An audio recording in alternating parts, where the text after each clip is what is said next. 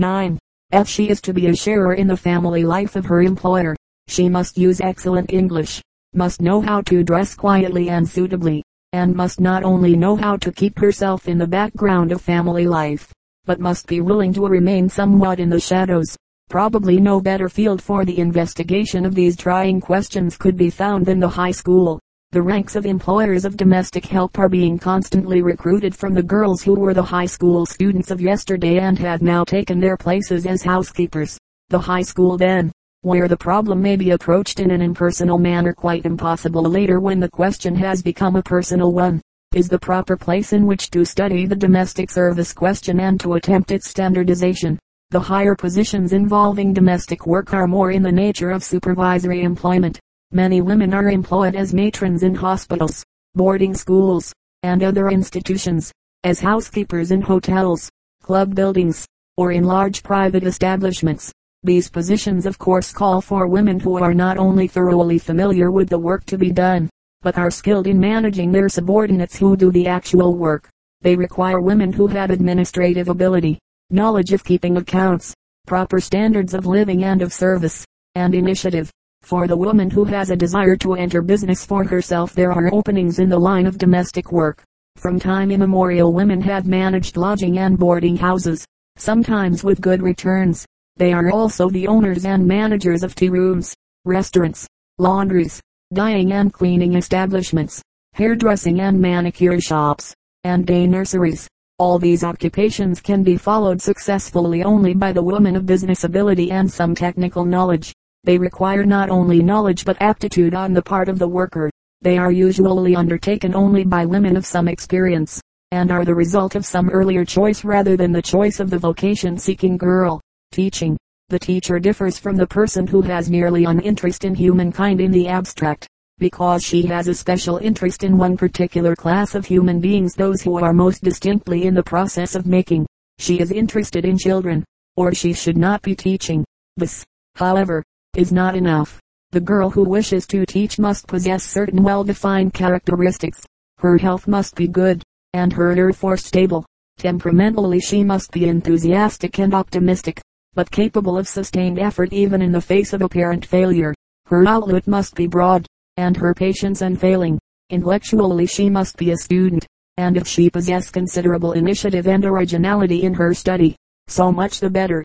She must not, however, become a student of mathematics or history or languages to the exclusion of the more absorbing study of her pupils, nor even to so great a degree as she studies them. The true teacher represents a high type of social worker. Many girls enter upon the work of teaching badly handicapped by the lack of some of these essential qualities and are in consequence never able to arise to a real understanding and accomplishment of their work. Teaching in these days is a broad vocation, covering many different lines of work, Probably no occupation for girls is so well known with both its conditions and rewards as this. In general, more girls than are by nature fitted for the work stand ready to undertake it. There is nevertheless difficulty for school officials in finding real teachers enough to fill their positions. For the right girl, teaching has much to offer. Library work. The librarian in these modern days is a most important public servant, and many openings in library work are to be found. The services to be performed range from purely routine work to a very high type of constructive service for the community. In the small libraries an all-round type of worker is required. In the larger ones specialties may be followed. In these larger libraries there are to be found permanent places for the routine workers. In smaller ones each worker should be in line for even the highest type of constructive work.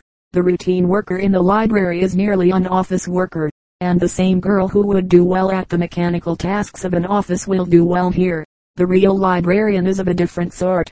She must have the neatness, precision, and accuracy of the office worker, to be sure, but to these she must add a broad conception of the place of the library in the community, and must display initiative and originality in bringing it to occupy that place.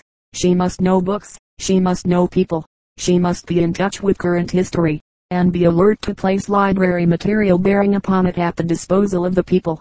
She must have quick sympathies, tact, the teaching spirit carefully concealed, and much administrative ability, and she must be trained for her work. Illustration, photograph by Brown Bros. A well-equipped library. The successful librarian must be scientifically trained for her work nursing. The nurse is in many ways like the teacher, and the girl who has the right temperament for successful teaching will usually make a successful nurse.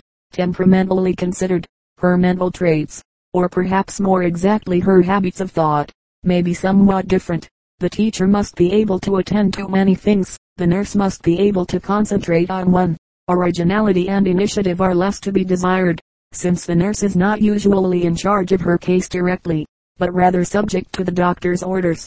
She must, nevertheless, be resourceful in emergencies, and of good judgment always. She should become as well as patient, quiet in speech and movement, a keen observer, and willing to accept responsibility. Absolute obedience and loyalty to her superiors is expected, and a high conception of the ethics of her calling.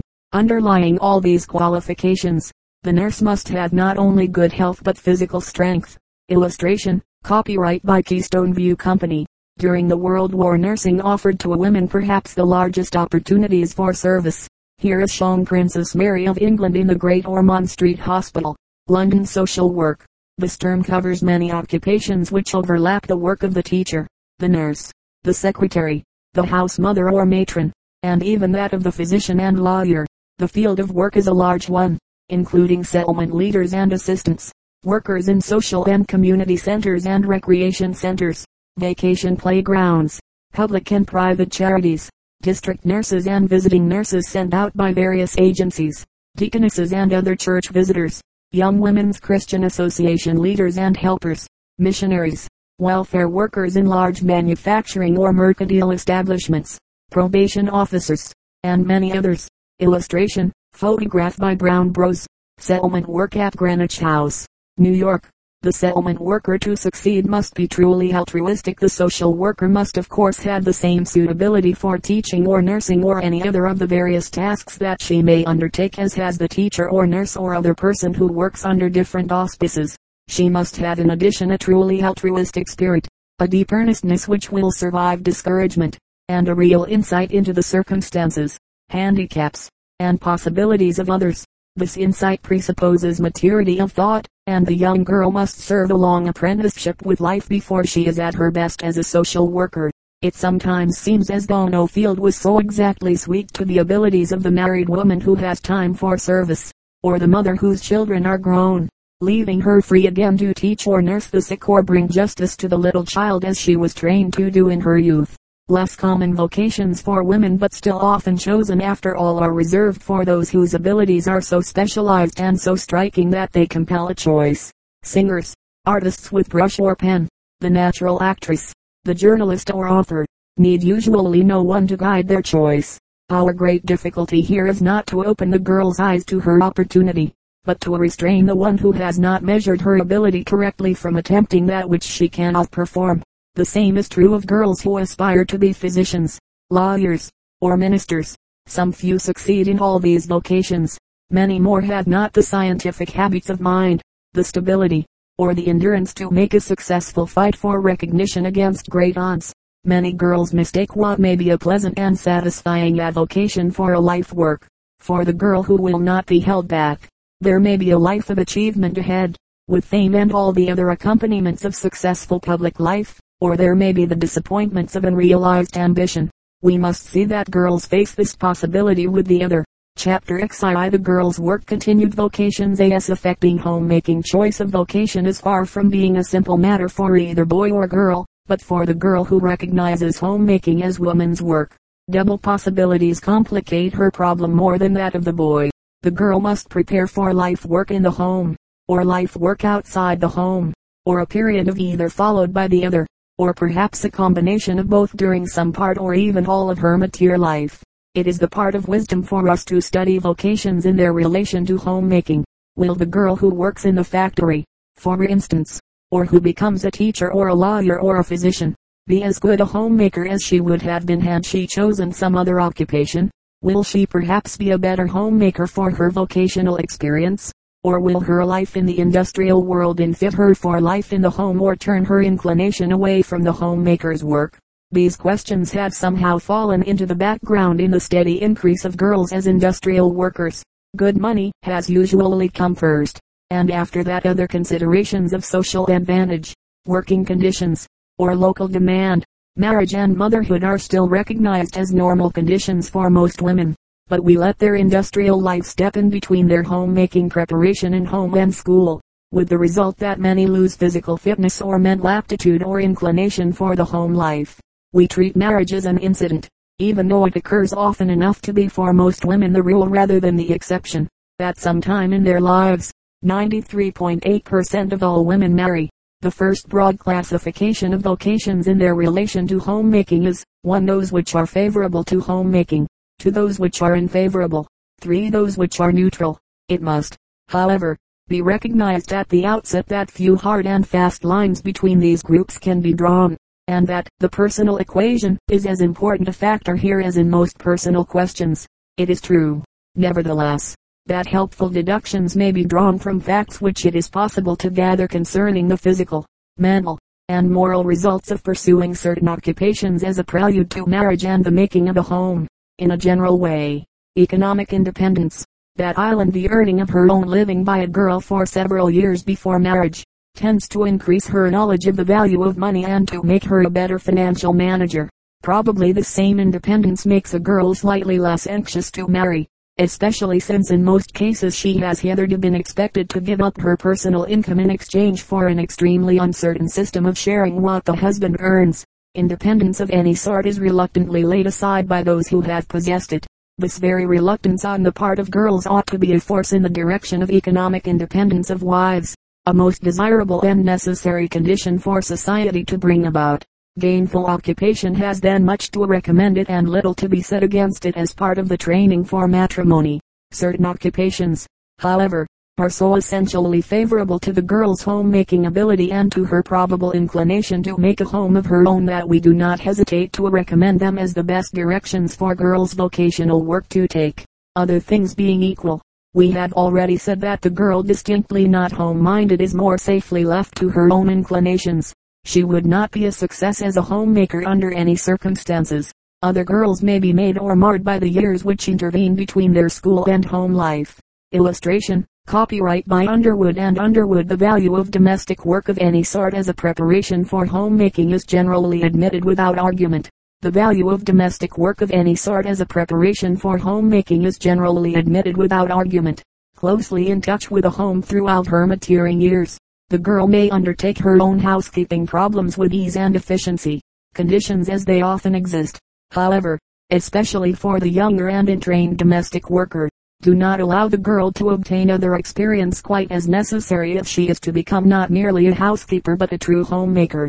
The untrained girl who enters upon domestic work at 14 or 15 should have opportunity indeed the opportunity should be thrust upon her of attending a continuation school where the special aim should be to counteract the narrowing tendency of work which revolves about so small an orbit. Ideals of home life are either lacking or distorted in the minds of many working girls, and when such girls become wives and mothers they strive for the wrong things or they fall back without striving at all, taking merely what comes. They fail to be forces for good in their family life. Illustration, demonstration by teacher in domestic science. Teaching affords excellent preparation for the prospective homemaker. Teaching and nursing may be grouped together as excellent preparation for the prospective homemaker. It may be contended that the teacher and the hospital nurse spend years outside the home environment and that their minds are turned to other problems than those of housekeeping. This contention is undoubtedly true, and if we were striving merely to make housekeepers, it might be worthy of serious consideration. The home, however, as we have defined it, is a place in which to make people, and both the nurse and the teacher serve a long apprenticeship in this sort of manufacture. Expert workers in either line concern themselves with the bodies and the minds of their pupils or patients. They, together with physicians, lawyers, and social workers, have opportunities which can scarcely be equaled for learning by observation and experiment about the human relations that will confront them in their own homes. They learn to be resourceful and to meet the emergencies of which life is full. They had the advantage of trained minds to set to work upon the administrative problems which underlie successful home life. Illustration, copyright by Underwood and Underwood Women Medical Students. Physicians and surgeons had unusual opportunities for learning by observation and experiment about the human relations that will confront them in their own homes. A question may arise as to the physical fitness for marriage and motherhood of the girl who has given her nerve force to the exacting and often depleting work of nurse, teacher, or physician. It is unquestionably true that nurses and teachers do often wear out after comparatively few years at their vocation, although of the majority the opposite is true. This merely means that conditions surrounding these vocations should be studied with a view to their improvement, if necessary. Since we believe the vocations to be sweet to women and women to the vocations, office work may prove an excellent training for certain phases of homemaking work. Neatness, accuracy, precision, the doing again and again of constantly recurring tasks, all find their place and use in the housekeeper's routine. The calm atmosphere of the well-kept office even when typewriters and calculating machines are rattling is a better preparation for an orderly home than the rush of the department store or the factory. Purely routine workers, who put little or no thought into their daily tasks, will enter upon homemaking lacking the initiative that homemakers need. But the able office worker is not merely a follower of routine. The greatest lack of office work as preparation for a homemaking career is that the girl's interests during so large a part of her day are led away from the home and all that pertains to it. She works neither with people nor with the things which go to make homes. Probably, on the whole, office work in a general way may be classed as a neutral occupation, which neither adds to, nor reduces, in any great degree the girl's possibilities as a homemaker. Salesmanship for girls especially in the great department stores of the cities, is a vocation of at least doubtful advantage for the home-minded girl to pursue as a step in her training for managing her own home, in the quiet of the village store, with few associates in work, and with one's neighbors and fellow townsmen for customers. Salesmanship takes on a somewhat different aspect, but the city store means usually hurry, excitement, nerve strain, a long day, with quite probably reaction to excessive gaiety and hence more nerve strain at night. It means spending one's days among great collections of finery which tend to assume a new importance in the girl's eyes. It means constant association with people who spend, until spending seems the only end in life. It means almost always pay lower than is consistent with decent living if the girl must depend alone upon her own earnings, and none of these things tends toward steady, skillful, contented wifehood and motherhood in later years. This question of underpaid work is of course not found alone in the department store, but, wherever it is found, we may be sure that it tends on the one hand toward marriage as a way of escape from present want, and on the other toward inefficiency in the relation so lightly assumed. The factory girl is in many respects in a position parallel to that of the saleswoman. She earns too little to make comfortable living possible. She too must leave home early and return late, wearied by the monotony of a day in an interesting surroundings with neither energy nor inclination for anything other than complete relaxation and fun. This desire for relaxation leads her often away from a crowded, ill-supported home in the evenings, until the habit settles into a confirmed disposition. This is a decided handicap for a homemaker, coupled with the mental inertia resulting from years of mechanical work without thought. It provides poor material from which to make steady, responsible, efficient women. We have already noted, however, that factories differ widely. It follows of necessity that the girls who work in them come from their work with all grades of ability. The actress, the artist, and the literary woman are usually spoken of as far removed from the true domestic type. This I cannot believe to be true, except in individual cases. All these women, as makers of finished products, stand far nearer to the traditional type of woman than many others we might name. The life of the actress tends more than the others perhaps to break home ties but in the case of real talent in any direction ordinary rules do not apply. The actress, the artist, and the writer are much more likely to carry on their work after marriage than the teacher, the office worker, or even the factory woman. Many of them succeed to a remarkable degree in doing two things well. Many more, of course, are less successful. But we must not overlook the fact that the failures are more noised abroad than the successes. It is a matter for regret that most women, upon leaving an industrial career for marriage, drop so completely out of touch with their former work. In the case of the untrained woman, who has received little and given little in her work, it is a matter of no moment, but when years have been given to skilled labor, it is economic waste to have the skill lost and the process forgotten. Many times the woman finds herself after a short life in the home obliged to earn a living once more for herself or it may be for a family. She returns to her teaching or her office work or a position in the library, but she is no longer, at least for a considerable time, the expert she once was. Why should not the former teacher keep up her interest in educational literature and the new ideas in what might have been her life work? Would it not be well for the one-time stenographer to keep a gentle hold upon the quirks and quarrels which once brought to her her weekly salary? A young mother of my acquaintance who was a concert violinist of much ability has found no time for more than a year to practice, since baby came, and thousands of dollars spent in making her a player are being thrown away. To some this might seem the right thing. She has found the home her sphere. To others it seems a serious waste. We advocate often that the middle-aged woman who has reared her children should return in some way to the work of the world outside the home. In the case of the trained woman her training should be made of use in such return. She should, however, beware lest her tools are rusty from disuse. We may not perhaps leave the questions involved in a discussion of vocations as they affect homemaking without noticing that certain occupations are considered especially dangerous to the moral stability of girls. Nursing, private secretaryship, and domestic service present dangers in direct proportion as they bring about isolated companionship for the girl and a male employer. Girls must not enter these employments without the knowledge of how to protect themselves from lowering influences. Chapter XII The girl's work continued vocations determined by training The question of vocation choosing begins to make itself felt far down in the grammar school first among the retarded and backward children who are old for their grades and are merely waiting and marking time until the law will allow them to leave school and go to work.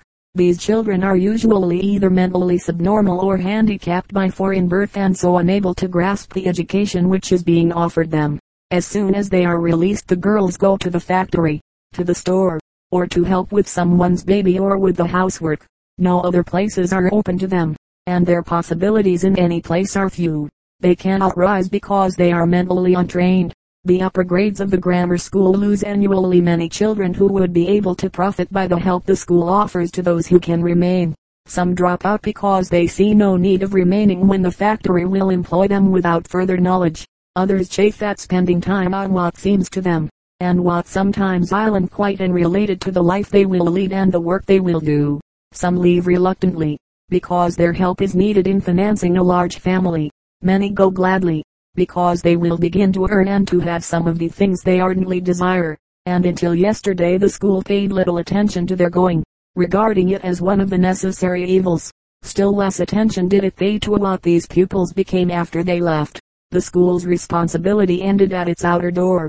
Now that these conditions are being changed, the school is finding responsibilities and opportunities on every hand. The foreign born are taken out of the regular grades where they cannot fit and are taught English by themselves first of all. The subnormal children are studied for latent vocational possibilities, and where minds are deficient, hands are the more carefully trained for suitable work. Courses are being revised with a view to holding in school the boy or girl who wants practical training for practical work. Secondary schools have taken their eyes off college requirements long enough to consider fitting the majority of their pupils to face life without the college. Studies of vocations are being made, Vocational training is being offered. Vocational guidance is at last coming to be considered the concern of the school. Vocational work is sometimes concentrated in the high school, but this is reaching back scarcely far enough, since those who do not reach high school need help quite as much as the older ones, while those who expect to continue their training can do so better if they have some idea of the goal to be reached. What are the options that the grammar school teacher may present to the girls under her care? First of all, as we have already said, the school records must be kept with care and discrimination, so that the teacher may know the girl to whom she speaks. With the records in hand, she will ask herself the following questions. 1. Is further training at the expense of the girl's family possible? Do the girl's abilities warrant effort on her parents' part to give her further opportunity? 2. Could the girl's parents continue to pay her living expenses during further training if the training were furnished at the expense of the state? 3. Could the girl obtain training in return for her personal service, either with or without pay? 4. Would the girl be able to repay in skill acquired the expense of her training, whether borne by herself, her parents, or the state? Illustration, photograph by Brown Bros. a flower making class for girls of various ages. There is no reason why vocational work should not begin in the grammar school lines between obtainable work for the trained and the untrained girl are fairly sharply drawn, and the possibilities for each type must be clearly understood by the guide. If it is evident that training cannot be obtained before the girl must begin to earn, the choice is necessarily a narrow one. The factories in the neighborhood should be thoroughly studied, and, under the guidance of the teacher, girls should prepare detailed reports with respect to their working conditions. The blind alley job should be plainly labeled, that it may not catch the girl unaware.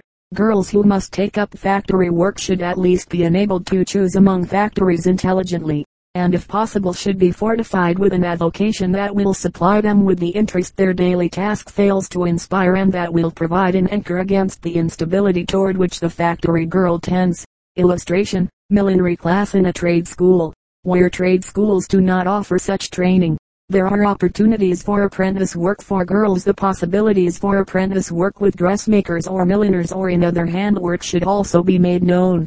Girls begin here, as in the factory, at simple and monotonous tasks.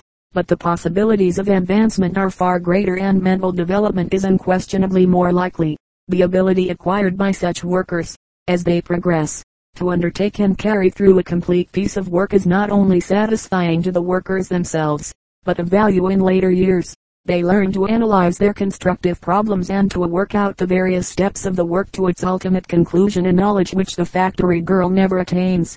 Some few girls will need to be shown the possibilities which lie in independent productive work. For the girl who has talent or even merely deftness in manual work, coupled with initiative and some degree of originality, such work may bring a better return than working for others.